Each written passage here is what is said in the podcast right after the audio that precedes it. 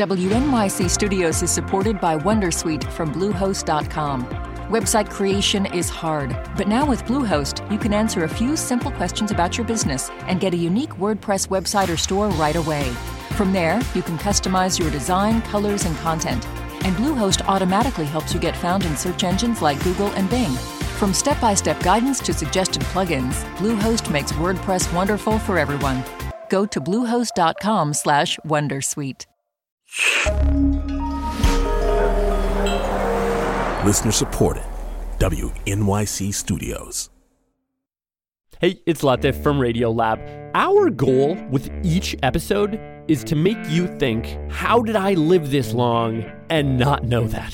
Radiolab, adventures on the edge of what we think we know. Listen wherever you get podcasts. Welcome to NYC Now, your source for local news in and around New York City from WNYC. I'm Janae Pierre.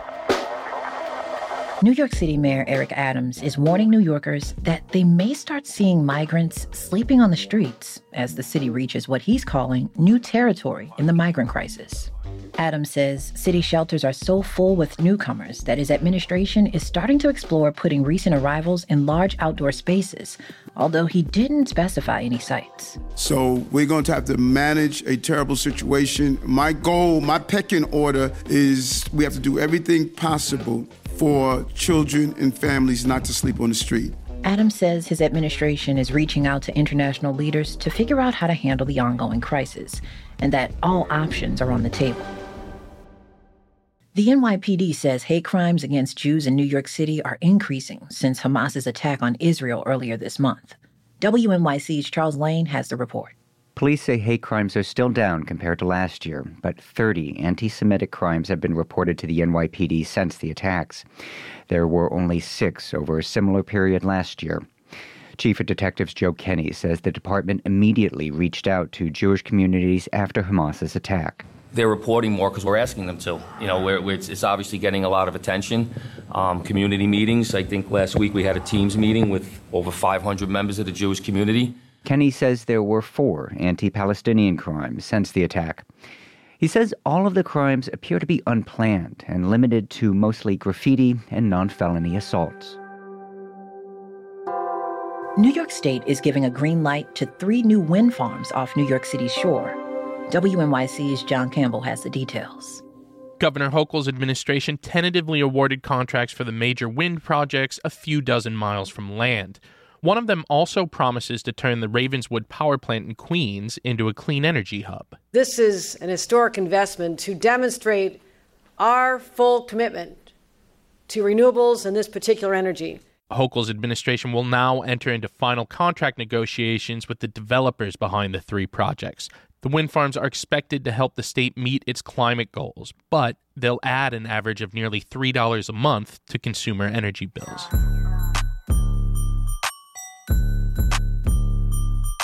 Stay close. There's more after the break. On Radiolab, first we thought we'd made some sort of mistake. Two surprisingly simple scientific discoveries. This is crazy. I mean, we were just so surprised. That makes us reconsider our assumptions about progress. We need to learn the language of the doctors of that time. We need to be a little bit less dismissive. Staff retreat from Radiolab. I learned a bit of humility this way. Listen wherever you get podcasts.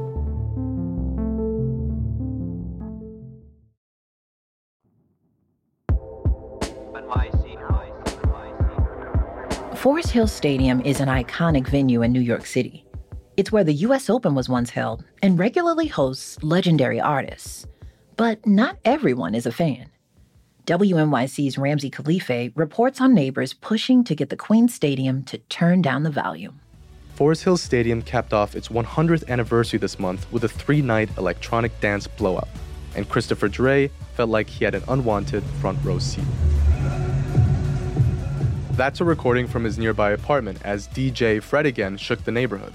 My mail slot shakes when it does. If I came here and just put a glass of water down, it was like the scene from Jurassic Park when the dinosaurs are coming. You see the water start to shake. And it's not just the music. Dre says it's the rowdy crowds leaving the shows too. Here's another recording he captured from outside his house. Dre is one of many residents who believe the venue schedules its loudest shows for the end of the season. That way, city officials won't have an upcoming concert to investigate. Andy Court, president of the Concerned Citizens of Forest Hills, says the music is unbearable. Those last three events were really bad. It's the bass, it's powerful bass that travels throughout the neighborhood and it hits people inside their homes. Some neighbors have been pressing for two years to reduce noise coming from the outdoor stadium. A sold out show draws about 13,000 people. The city's Department of Environmental Protection has already done one round of noise mitigation at the stadium. The agency tells WNYC it's doing a second round of abatement measures, but not everyone wants to stop the music. We like to sit outside on the porch and listen to the music mm. actually with the kids and like dance. And he says, Dance party. Do you have a dance party? Dance party. Another neighbor, Jeff Latzer, likes hearing musicians like Bob Dylan, Drake, and Lil Wayne from the comfort of his apartment. I live like eight or nine blocks away and I hear the music. Sometimes I can tell who it is. And so it's generally pretty nice. I mean, I think like, you know, it kind of comes with the territory of living near a stadium. One neighborhood group, the Forest Hills Gardens Corporation, has had enough. In May, they filed a lawsuit against the stadium seeking to end the concerts entirely. Complaints from residents have been effective before. Forest Hills Stadium stopped hosting concerts in the 1990s after a barrage of noise violations. It was revived in 2013 with typically no more than 15 shows. There are more than two dozen in the past season, further aggravating some neighbors. Andy Court suspects the city is going easy on the stadium something's wrong. Something's rotten in Denmark. The suit from the Forest Hills Gardens Corporation argues that the stadium is both a public and private nuisance. The suit alleges the venue also shouldn't be permitted to hold concerts because it began as a tennis club. WNYC reached out to representatives of the stadium, but they did not respond. In legal filings, the tennis club's general manager says the corporation launched a bad faith campaign to completely shut down the stadium. The concerts are over for the season, but Christopher Dre says there's still no relief from the noise. Standing on his front lawn, he complains about new construction now taking place at the stadium. How far away do you think we are? Maybe 50 feet? Not even. You know, why, why, I don't understand. They should put up a, a 10 foot noise proof fence and move everything to the side where no one lives. When this guy pulls backwards, it beep, beep, nonstop. It's never quiet. That's WNYC's Ramsey Khalifeh. As we mark Breast Cancer Awareness Month, we're capturing the stories of people from our area who've been impacted by the disease. My name is Stacy Axelrod, and I am from New York City. I was first diagnosed with breast cancer in 2017 when I was 26 years old. So, first time I went to talk to doctors about just even mentioning concerns about a lump in my chest, I was told that I was too young to have breast cancer. I was originally diagnosed while I was living on my own in California. My family was taking turns flying to California from New York to come take care of me, and it was just very overwhelming.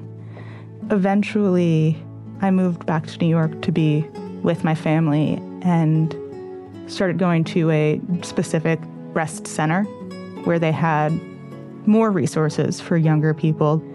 And it was a lot of trying to figure out what I was going to be doing next. One of the things that I started doing was in 2018, I joined the New York City Cancer to 5K running team and met a bunch of friends with different cancer diagnoses and experiences with cancer. The point was just to move and be in community, and it turned into I just ran my third marathon yesterday. When I started getting more serious about running, it's when I started reprioritizing my time. Being where I am now, six and a half years out of being diagnosed, I feel like I fully understand how important it is to have that time with friends, with family, with the people that we love because it's never guaranteed. And it's changed how I look at what I want to do with my life because I want to make sure I do things that allow me to have a positive impact on my communities and the people around me. Stacy Axelrod is a breast cancer survivor from New York City. Thanks for listening to NYC Now from WNYC. Catch us every weekday, three times a day. I'm Janae Pierre. We'll be back tomorrow.